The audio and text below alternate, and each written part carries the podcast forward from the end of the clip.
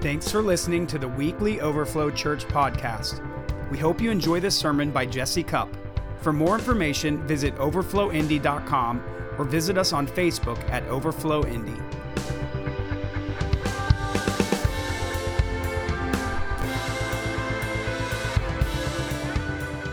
All right, guys, let's dive into what today's all about.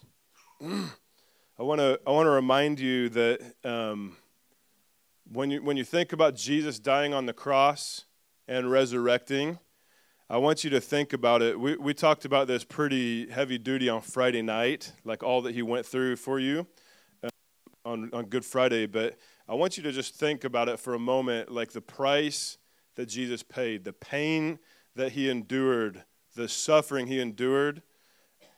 He did it for you. And to him, it wasn't just it was by no means a duty that he was accomplishing.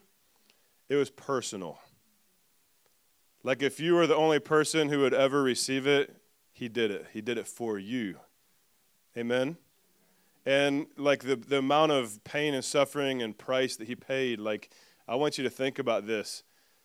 That should show you the value that he's placed on you.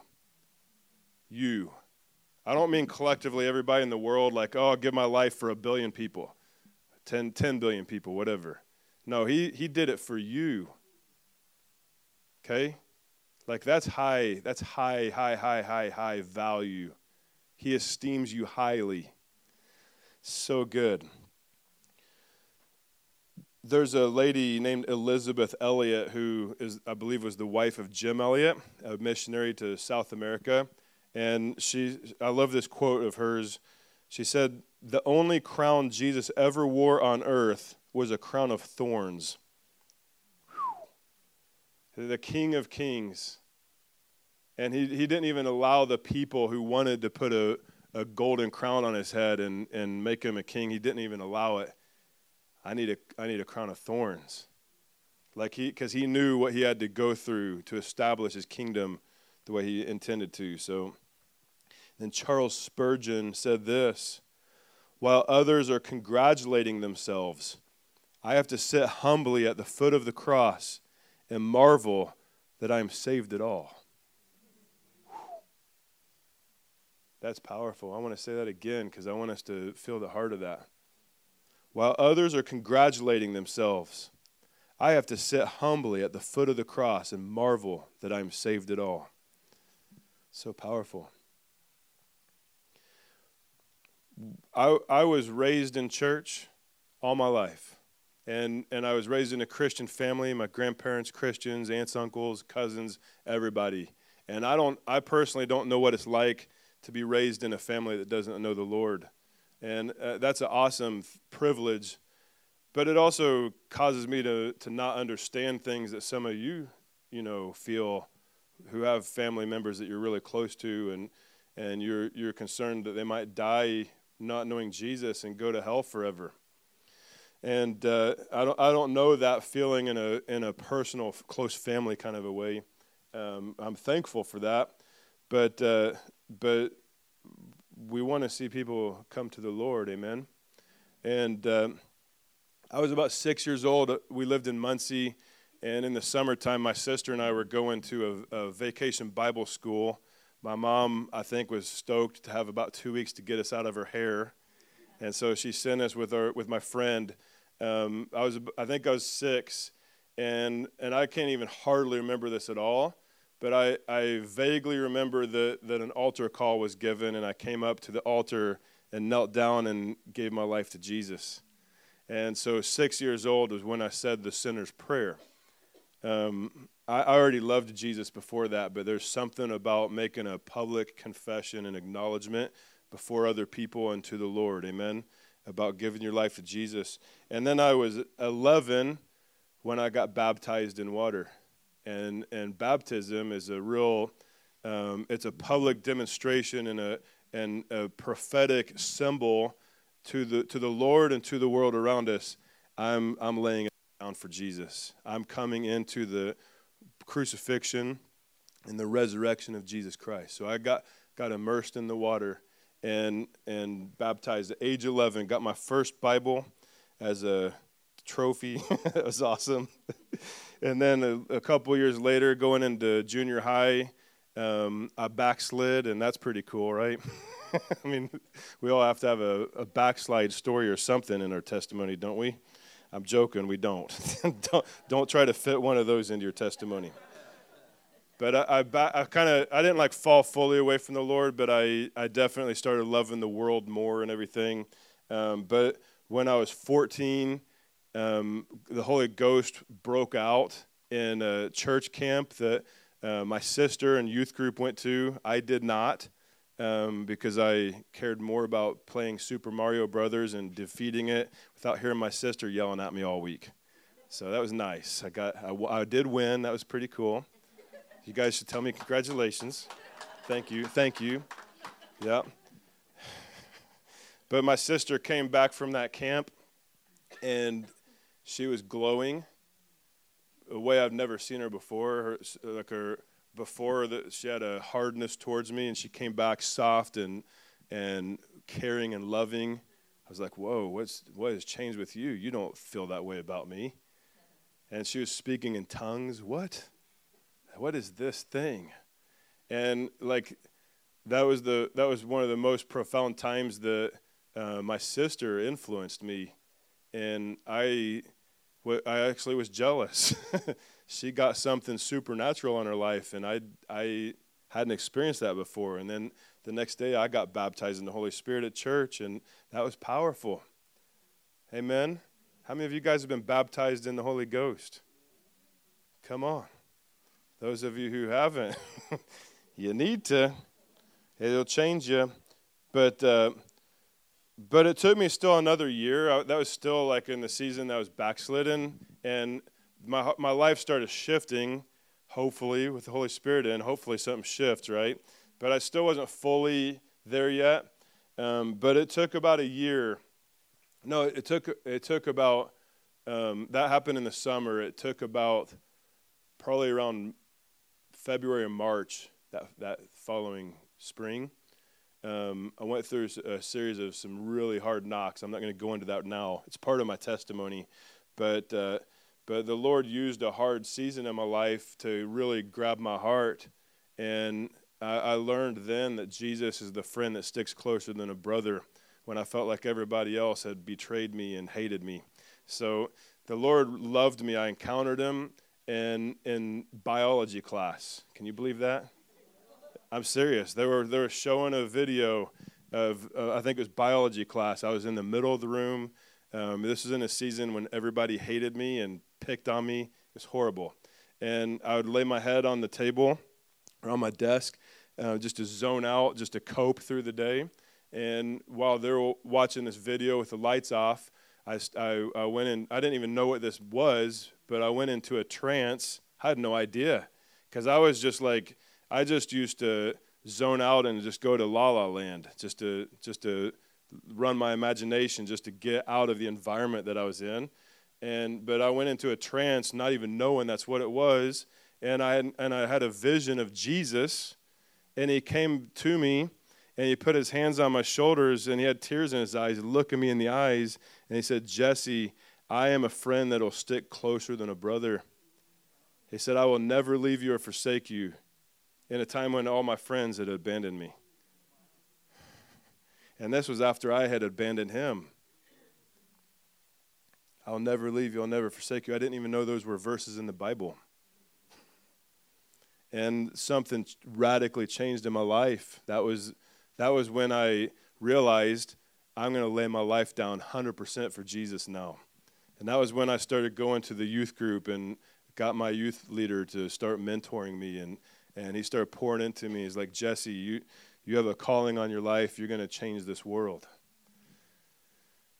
When everybody else told me that I was like the worst things you could ever say to somebody.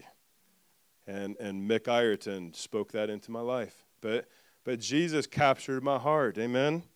And so I've been fully surrendered ever since. Doesn't mean every minute was glowing in my life, but I've been fully dedicated to the Lord ever since I was 15 in biology class. Isn't that crazy? I don't even know if my teacher knew the Lord. Like, he didn't do the altar call. But I got saved at 6. I've been walking with Jesus, you know, or I've been saved 41 years. You can do the math, all right? I just had a birthday. I've been saved for 41 years. And I want to tell you that during all those years, I'm still learning all that Jesus paid for on the cross and has given to me. Still learning it. I don't know that you and I are ever going to reach the full encyclopedia worth of everything Jesus has done for you on the cross. All right? It's more than you can imagine. But we got to think about this. Jesus celebrated the Passover on Thursday night and told his disciples, I'm going to die. And they took communion, taught them what communion was, said, this is the blood of my covenant. And they did it on Thursday night, knowing he's about to go die. They had no clue. But the next day, you know, Good Friday, he gets nailed to the cross with you on his mind. With you. Say your name right now. Say it. Jesus had your name. He had your heart, your life in his heart. The passion of Jesus.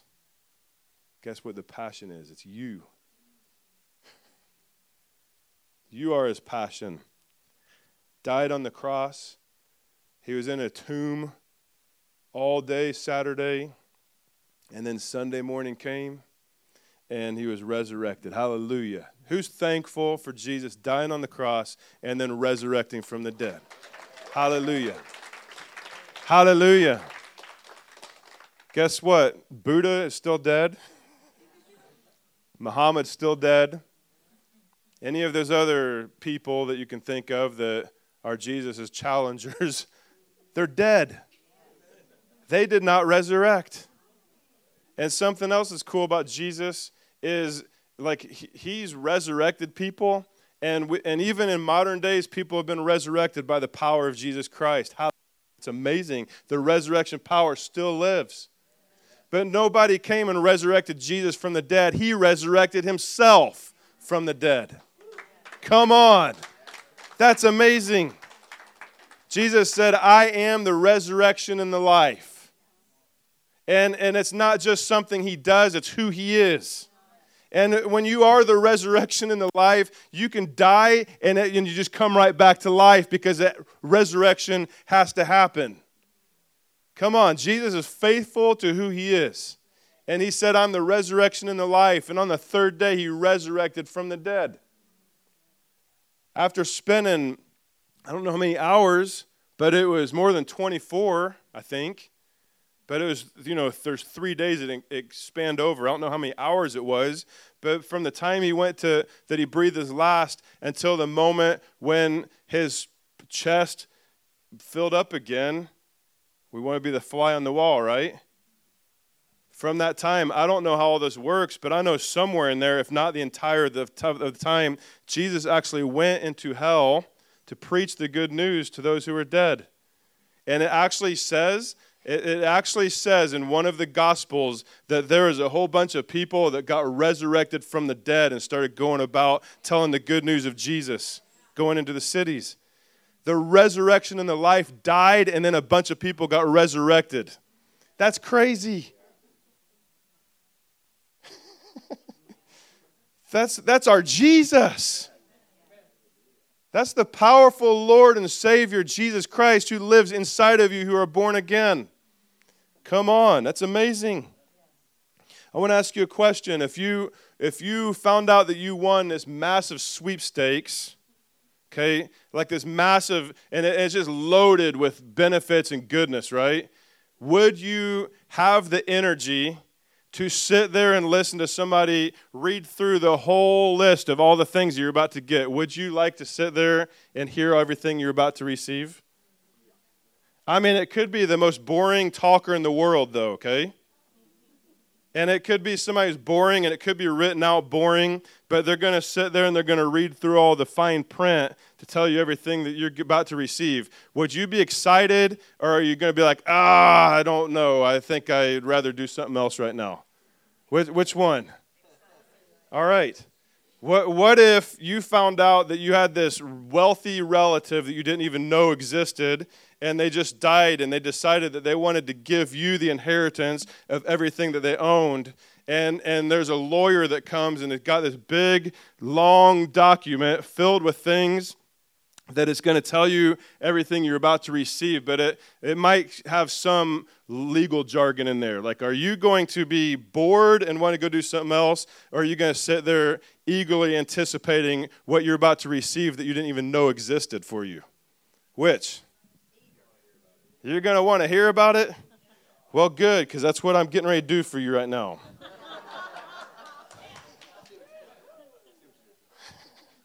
I'm going to take some time this morning to read a bunch of scriptures to you guys, and I want you to listen with anticipation as an heir of everything I'm about to say. You got it?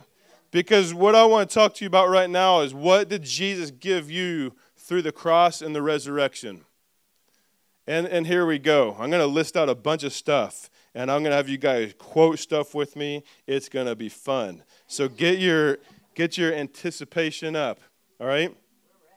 I'm going to start with Jeremiah 31, 33 through 34. But this is the covenant that I will make with the house of Israel after those days, says the Lord. I will put my law in their minds and write it on their hearts. And I will be their God, and they shall be my people. No more shall every man teach his neighbor, and every man his brother, saying, Know the Lord, for they shall all know me. From the least of them to the greatest of them, says the Lord. For I will forgive their iniquity, and their sin I will remember no more. Whoa. And then that was Old Testament, but in the New Testament, Matthew 26, 28, when Jesus was breaking bread with his disciples the night before the crucifixion, he said, For this is my blood of the new covenant. Everybody say, new covenant. Which is shed for many for the remission of sins, or the forgiveness of sins. So what is something that Jesus gave you? He gave you the new covenant. And he didn't just give you the new covenant, but he gave you the ability to live a new covenant lifestyle. Because when he gave you the new covenant, he took away your need to try to fulfill all the commands of the Old Testament law. And instead of having it to be a dutiful, impossible, but needy task for you, that you do physically and outwardly, he said, instead of all that, I'm going to take away all that stuff that's burdensome and impossible, and I'm just going to put it from my spirit right into your heart, right into your mind, so that instead of it being duty, it's going to be an overflow of your love and intimacy to me. What do you guys like better, love and intimacy outflow, or old covenant law and legalism? Okay, so he gave us the new covenant lifestyle. Hallelujah. It's a covenant of not religion, but heart connection, intimacy. Hallelujah. All right, it's a covenant of grace instead of judgment. It's a covenant of forgiveness, where he will remember your sins no more. Whoa. Why don't you take a moment and think about that? Like, make it personal for you, because you've sinned. And you might sin today. I don't know. I hope not. But you got to know that when you go to Jesus and you confess and you get to the blood that he poured out for you, if you come into it with faith and confession, the blood of Jesus washes away all the sin, and he forgets it, and he'll never hold it against you. Come on. So he gave you the new covenant. He gave you the ability to live a new covenant lifestyle. Amen. Romans 10, 9 through 11. If you confess with your mouth the Lord Jesus and believe in your heart that God raised him from the dead, you will be saved. Everybody say, you will be saved. For with the heart one believes unto righteousness, and with the mouth confession is made unto salvation. For the scripture says, whoever believes on him, see, there's that word believes. That's the key, okay, believing. Whoever believes on him will not be put to shame. Whoa, that's amazing. So everybody say this, he gave me salvation. He gave me salvation. Come on. And say this, he removes shame. So when Jesus takes away sin, he wants to take all the shame away too. There was no shame in this world before the fall of man. As a matter of fact, it says that Adam and Eve were naked and they were without shame. Okay? But after they fell and sin came on them and their eyes are open to a condition God never intended for them, they looked at themselves and they realized they're naked, and then they became filled with shame. And they tried to find ways to cover themselves and hide their shame. But Jesus is saying that with salvation, God wants to remove all shame from your life. And I want to tell you that shame is one of the biggest cripplers of humanity. It's one of the biggest weapons that Satan will try to bring against anybody, and especially Christians. And when we think that we've screwed up and we carry shame, I want to tell you that Jesus has paid for that to remove it from your life. And the blood of Jesus wants to take away anything that you might have been ashamed from and the shame with it. That's good news. Come on. All right, John 3:3. Jesus answered and he said to him, most assuredly, I say to you, unless one is born again, everybody say born again, he cannot see the kingdom of God. You don't have to repeat that. I'll tell you when to repeat it, and when I don't, you just go with it, all right? We're doing good.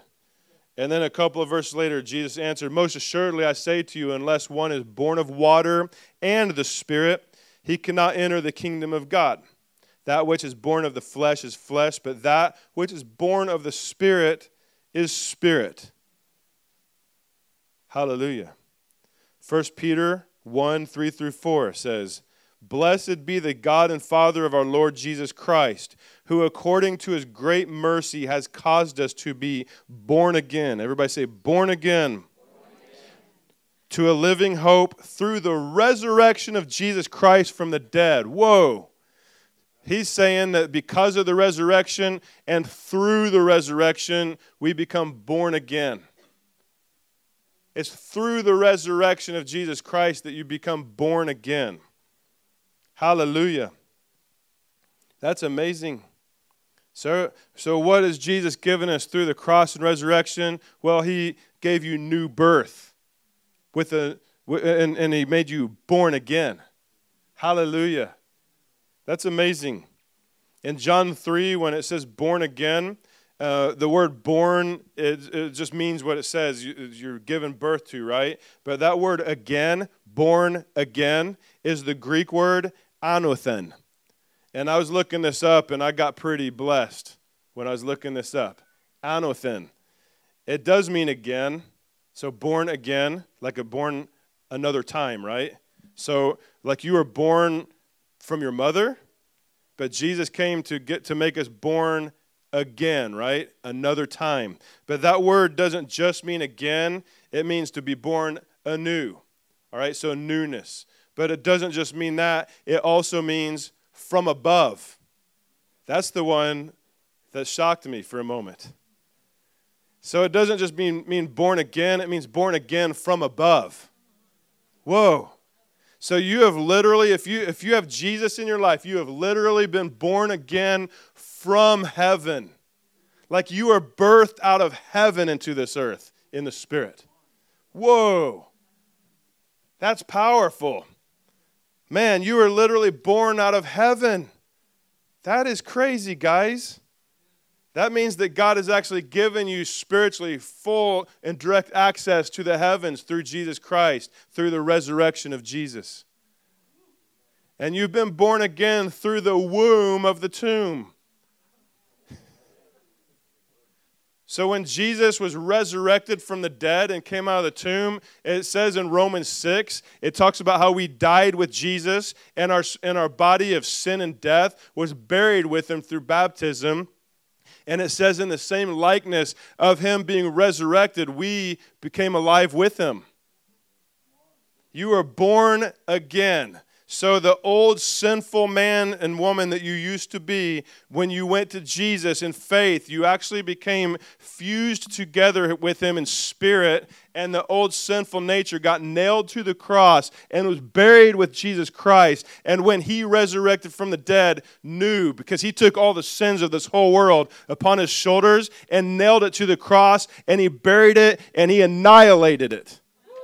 Hallelujah. He annihilated it. It's smithereens. It doesn't even exist anymore. And so when you were fused together with him in the Spirit in his resurrection, when he came back alive, so did you in the Spirit. You came back alive. That's called becoming born again. New birth in the tomb, coming out of the tomb, resurrected life. That is your spirit man, born again of the Spirit in the resurrection of Jesus Christ.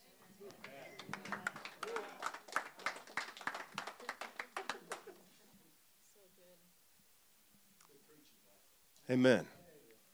And we don't have a clue yet what that actually means.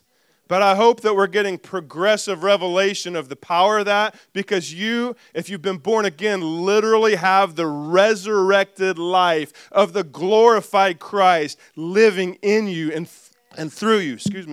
Living in you and through you. So powerful. I want you guys to know this. In the Spirit of God, you're more powerful than you ever knew you were. We flub this thing and we limit this thing, not because of what God's already put in you, but because we're still living with old thoughts and mindsets, thinking we're still like that old dude that we used to be. Come on, guys. So what did he give you through the resurrection? New birth. You became born again. That's powerful. Romans 8, 15 through 17. You guys doing okay so far? There's more. There's more in the contract. All right?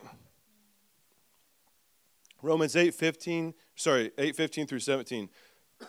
For you did not receive the spirit of bondage again to fear, but you received the spirit of adoption. Everybody say, spirit of adoption. By whom we cry out, Abba, Father. You just follow with me, guys. The Spirit himself bears witness with our spirit that we are children of God. Everybody say, we are children of God. And if children, then we're heirs. Heirs of God and joint heirs with Christ. Everybody say, I'm an heir with Christ. Come on. Do you guys know what an heir is? It's a person who is legally, rightfully receiving an inheritance. And you are co-heirs with Jesus. So Jesus is the Son of the Most High God, and he's the Son of the Kingdom. He's the Prince of Peace, and he's the Lord of Lords. He's the King of Kings, but he's the Son of the Father. And now we're sons and daughters of the Father.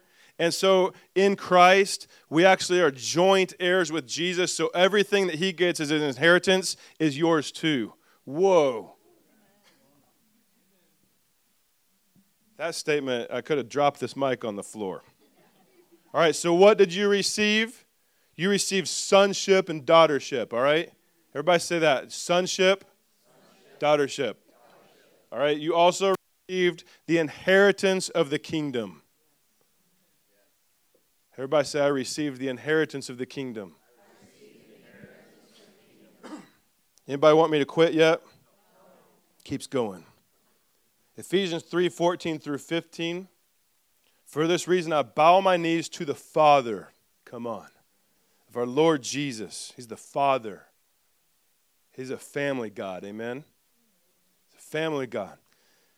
From whom the whole family in heaven and earth is named. So we're his family. And we're named after him. Whoa. He put his name on you and calls you his children. And he looks at us together and he sees us as his family, the household of God. Ephesians 2:19, now therefore you are no longer strangers and foreigners, but fellow citizens with the saints and members of the household of God. Come on. So what did he give you? He gave you the family of God. That's good stuff. He didn't just make you a Christian or just make you a churchgoer or whatever. You're his family. And we're family together. 2 Corinthians 5:17. Therefore, if anyone is in Christ, he is a new what? It's a new creation.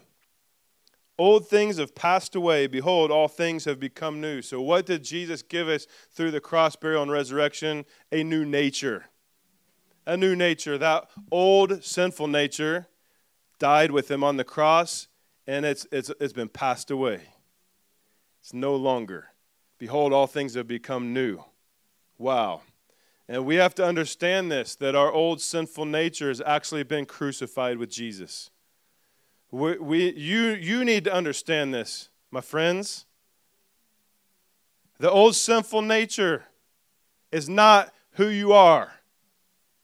That's not your identity any longer. Your identity has been made into Christ's identity, and you're sons and daughters of the Most High God. We need to understand that that our old human nature, the old sinful nature, is not the core of who we are anymore. We've been made sons and daughters. And so God, as a son, as a daughter, and I'm not just talking about adoption, like because we've been born again, right? Who are you born to? Who's your father? Who's your daddy?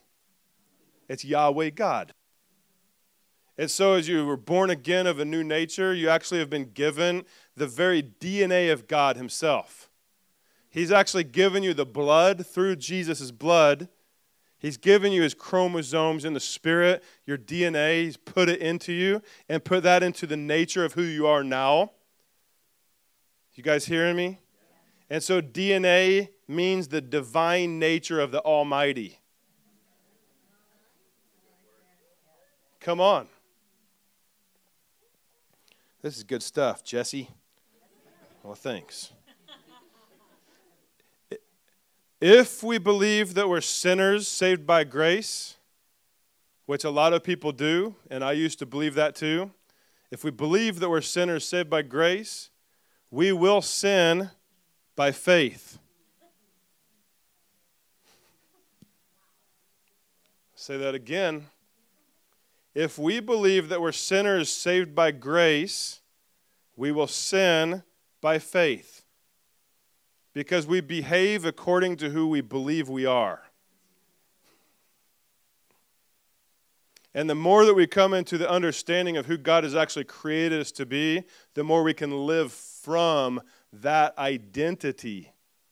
And the more we understand who we are in Christ and that is actually who I am, and that my nature actually comes from that my nature, I can live from that as my core engine of life. And the more I understand that I've received God's nature as a son, I've got his holiness in me. I've got his righteousness in me. And the more I can understand that he's put that in me, the more I can believe that is who I am. Not that sinful pattern and behavior that I've been stuck on for years or whatever. I'm not saying I have that now. I'm just saying I used to be addicted to pornography. And so back then when that was the case, I actually thought, well, I got a pornography addiction. And I kind of just thought, well, that's going to be my vice. I actually was told that by someone once. I mean, you know, it's your thorn in the flesh is what people said or whatever. But that is not an identity, okay? And when I started learning that my identity has the purity of God, I started realizing that's who I am. I can live and behave from the spirit and the nature of who God made me to be through the cross, burial, and resurrection of Jesus Christ. That old stuff that I was struggling with, that's my old man. That went to the cross. So if I still struggle with that, I still have mindsets attached to something Jesus already took to the cross. But when I understand I live from the Spirit of God, I live as a son of the Most High God, I'm going to claim that as my identity. And the more I claim that as my identity and I start declaring over myself, I've got the purity of God. It's who I am. It's not just something I do. It's who I am. I can start living from that, and I can start behaving that way. So when I receive His righteousness, I don't just have to claim it as a label. I claim it as my identity, and then I start understanding that's actually who I am. I'm going to live from that. And then we start realizing I actually have everything I need within me in Christ to overcome anything that has ever tried to overcome me. Yeah. Hallelujah. Yeah. And so do you. Because He's made us, by the love of Christ, we are more than conquerors. Hallelujah. So everybody say this: I'm no longer a sinner. I'm a saint. Come on. I want to say this too, that we can quote this stuff all day long because of past revelations we've had, where the Lord maybe has revealed this and done a work in us sometime in our past. And it's like, yep, I understand it. I get it.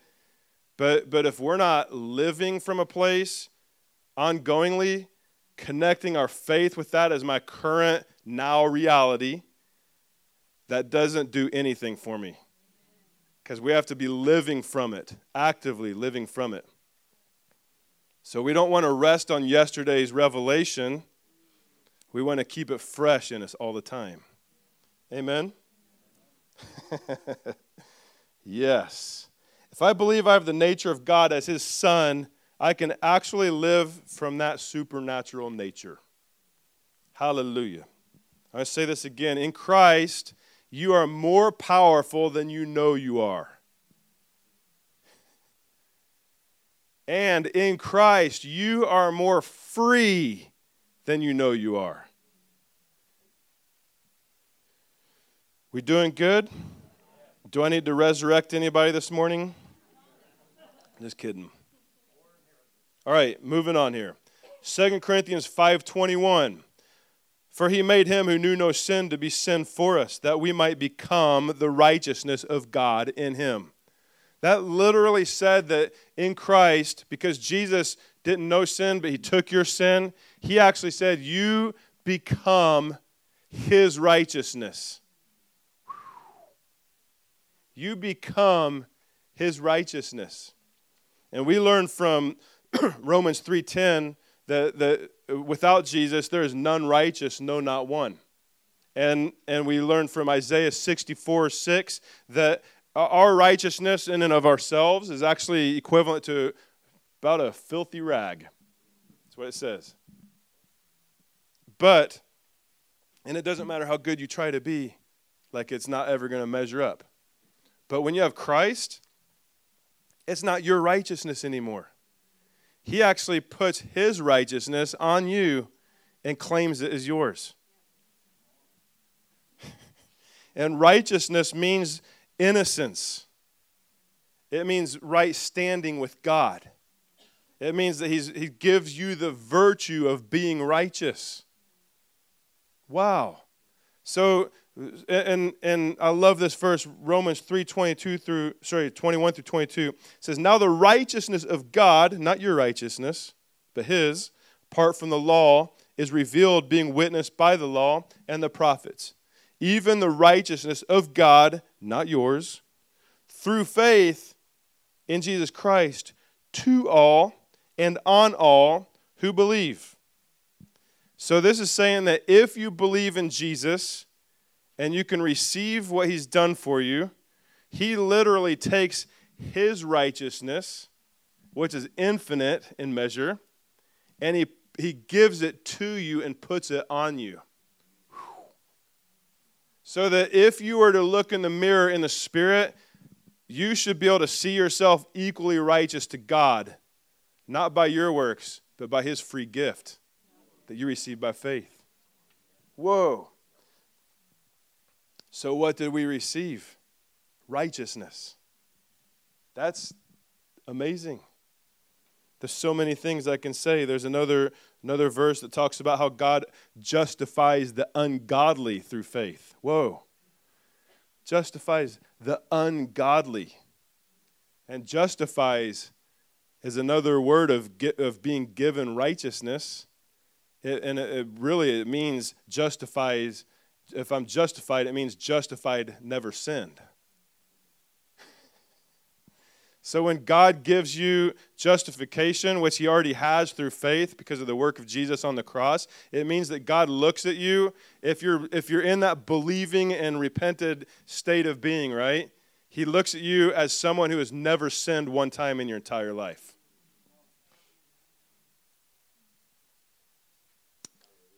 I hope that all of us will get an awakening in our spirits this very moment right now. I mean right now. To where you can realize that you've probably underestimated what Jesus has given to you. And it's time to start estimating it more, all right?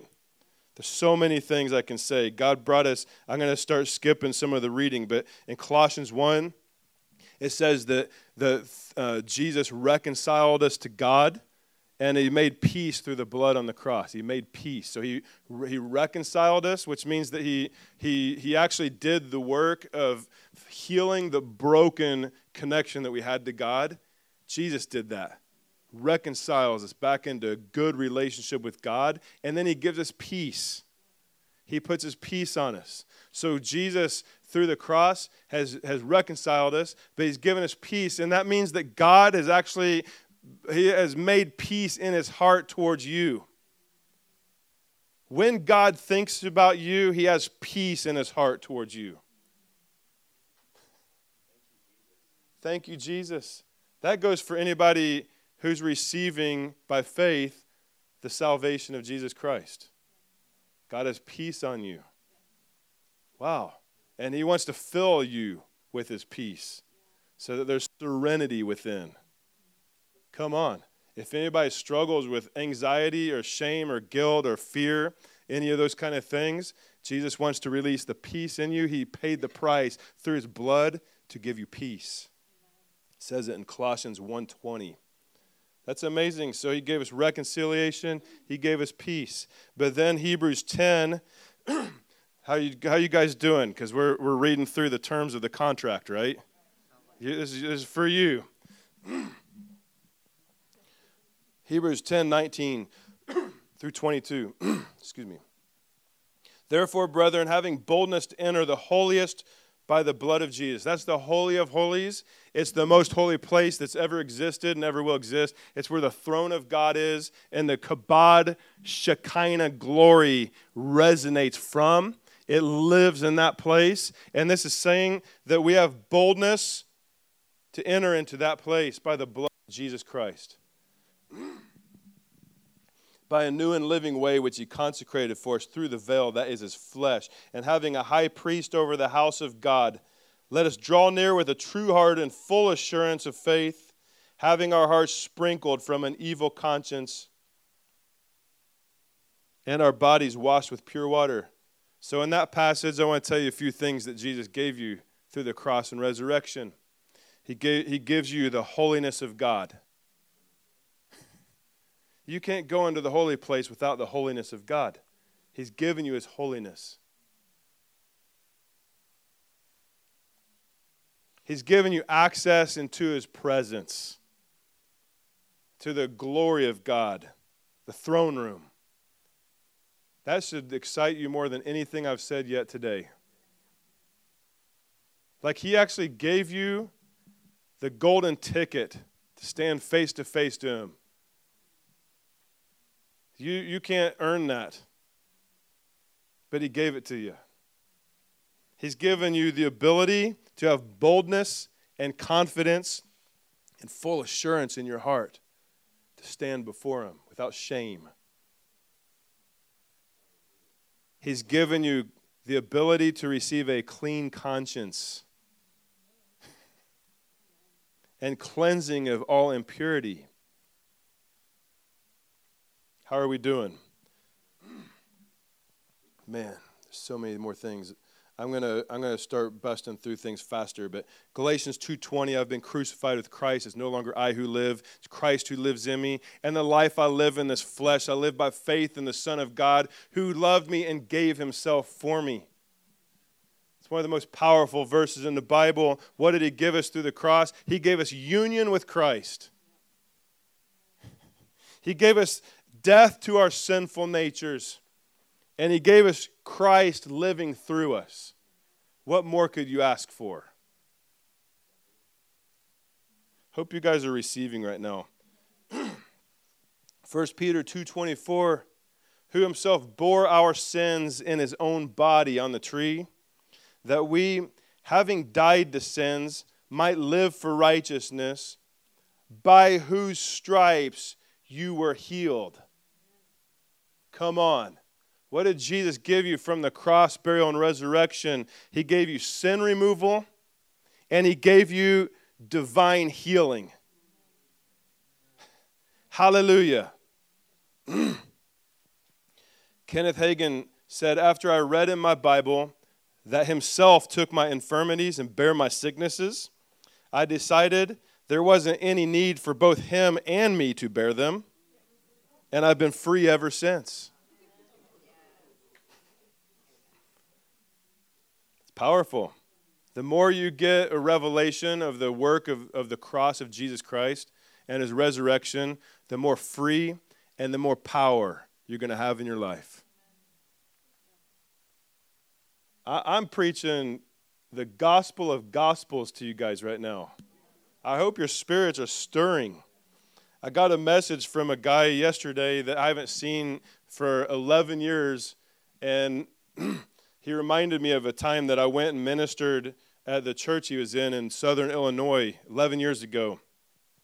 And he sent me a picture of the back seat of somebody's car, and there was a couple of little kids in there and kids in child seats. And I had no idea why he sent me that picture, and then he texted the message under it. He said, here's the fruit of your prayers.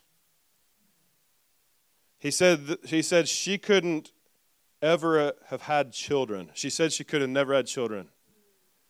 And she was barren and couldn't have kids. You prayed for her 11 years ago, and she has 4 kids now and is wanting more. Come on. That's amazing. I didn't even know about that testimony. It was just sitting there all these years. You have no idea what kind of testimonies are out there you haven't heard yet. But Jesus paid a high price to bring healing to people. And he's actually doing it. It's amazing. Come on, guys. All right. I don't have time to read you the other ones. I'm just going to tell you what they are, okay? Some more things that Jesus gave to us through the cross, burial, and resurrection. He gave you abundant life. Jesus said, I give you life and life more abundantly. And he's not just talking about the ability to breathe and walk around. He's talking about like a life that's full of the blessing and the joy of the Lord. He says, I give you life, and then I give you more abundantly. So you might have life, but do you have it abundantly? Because he wants you to have bounty of the goodness of God. And he didn't just say, I'm going to give it to you abundantly. He said, I'm going to give it to you more abundantly. So if you have abundant life, he wants to give you more abundant life than what you already have. Like he's the gift that keeps on giving. Hallelujah. He gives us divine covering. He covers us and protects us, takes care of us. Revelation 12:10 talks about how Satan, the accuser of the brethren, tries to come against the Christians.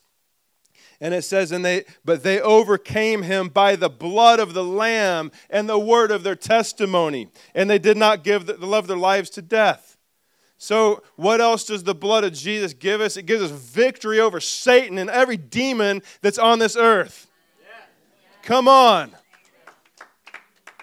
Hallelujah. He gives us prosperity.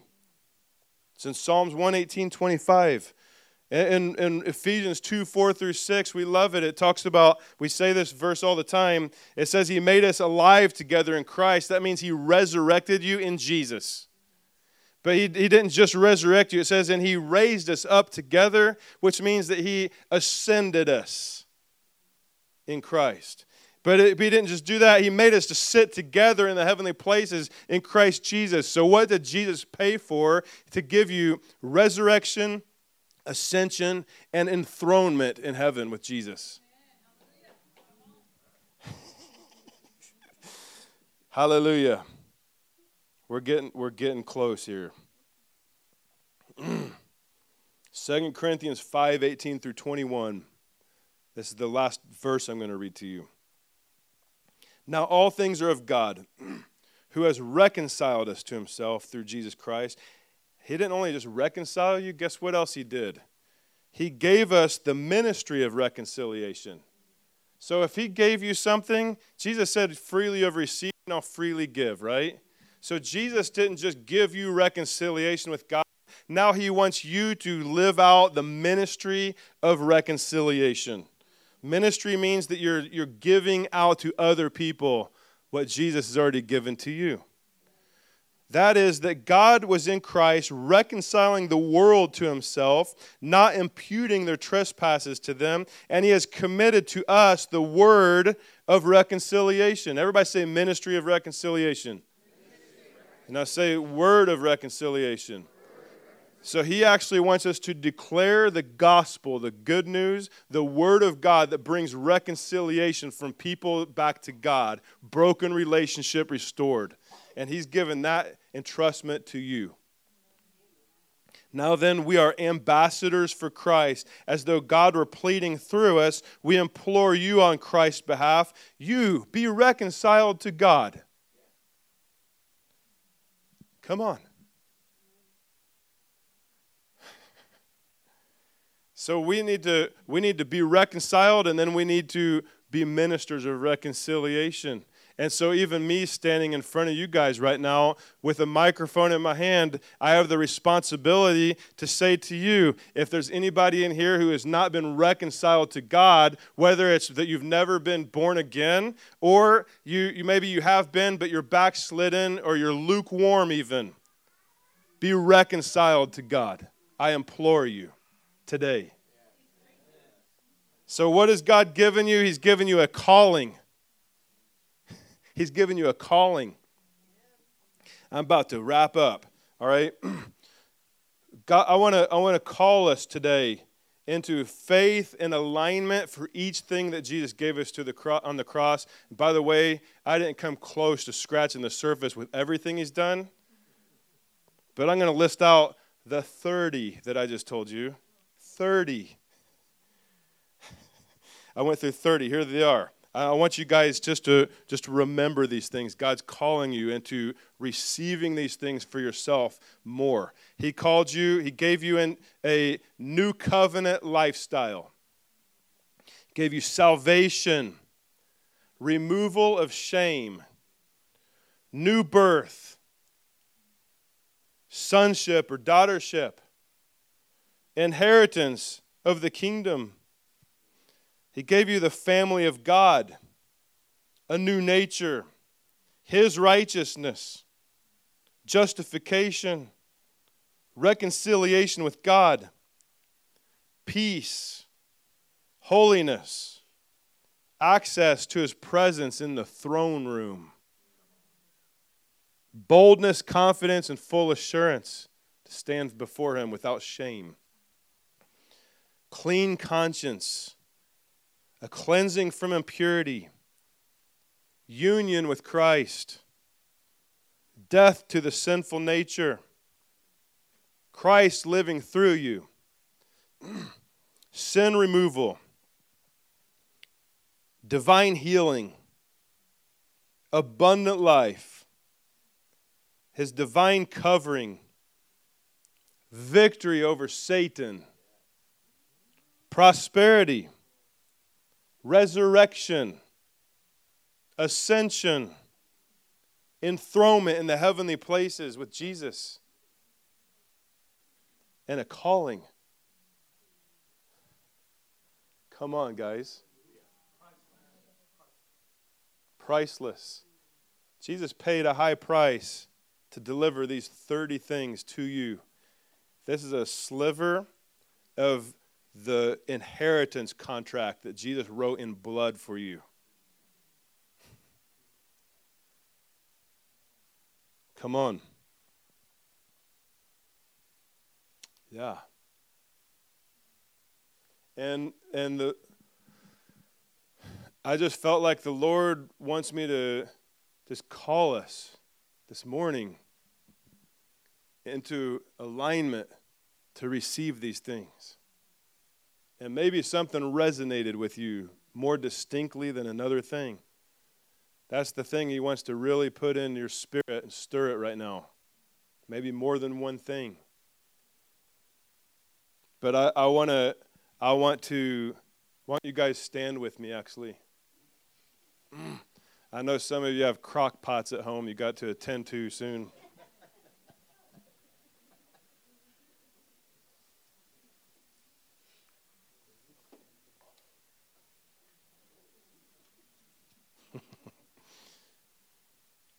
Yeah, I'm going to ask the ministry team to go ahead and come up here too.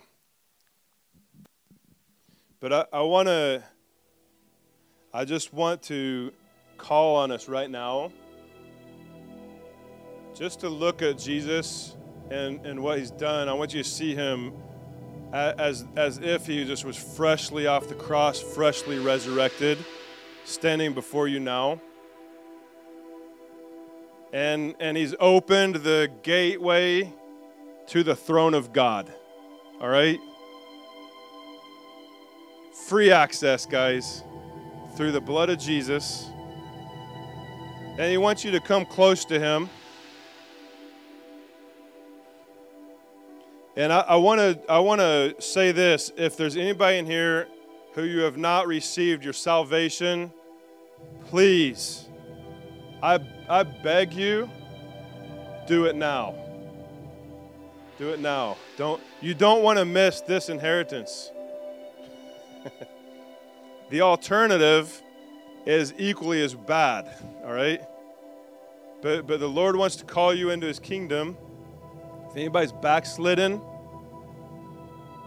or even lukewarm in your spirit, right now is the time to get it right with Jesus, because he's given you something greater than what you're currently living in. And for the rest of us, I'm assuming the rest of us means that we're not lukewarm or any of that stuff, but we're on fire. And I pray for more of that. But I pray for all of us that, God, I ask you, Lord, to open the eyes of our spirits right now just to be able to see all the things that you paid for. All the things that you've paid for. I ask you to make it real right now, Lord, because I get it when you're sitting there and you're listening to the lawyer reading off legal jargon, like, you just like, just give me the stuff. I ask you, Lord God, to give us the stuff now. But we got to know what the stuff is. And I pray, Lord, that you'll just let each heart be ministered to right now. Lord, whatever things that was spoken today that you really want to move and do something in people's hearts, I pray right now, Lord, let this be a moment to make it real. If anybody needs to give your life to the Lord or get things right with him, I'm gonna call on you to come to the front. We're not going to make a spectacle of it, but these people in the front are ready to pray for you and to walk you towards that reconciliation with God. Okay? Don't let a day go by. I don't say these things often, but for people who don't know the Lord, hell is at your doorstep. Okay? Hell is at the doorstep. And Satan is looking for anybody who he can destroy so that he can get people into hell. Okay? But Jesus came to bring salvation, not just salvation, but abundant life, as we've been talking about. He wants to bless each person. Don't let a day go by. Right now is your time. And so in just a moment, you can come up. If anybody wants to just have prayer for anything else, they're here to pray for you. I believe that God's going to begin dislodging some parts of your inheritance that maybe you didn't realize or you haven't laid claim to, and that the Lord's going to start bringing manifestation of things to you in an increasing measure. So, Lord, I ask you just to start releasing inheritance that you've given to us in Christ on people right now. Hallelujah. And primarily, just a deepened intimacy with you, Lord. Thank you, Jesus, right now. Right now, in Jesus' name. Thank you, Lord.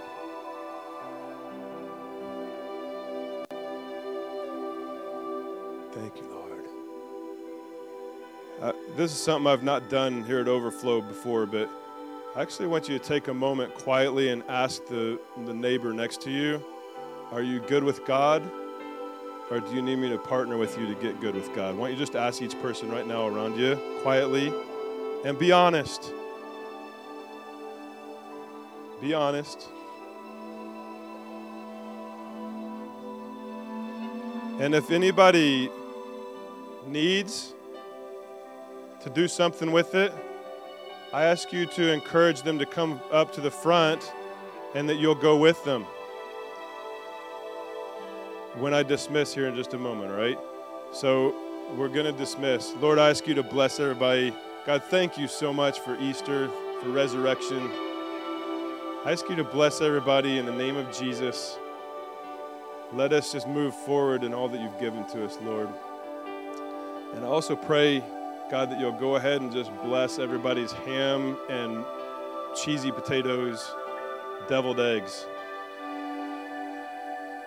In the name of Jesus, amen.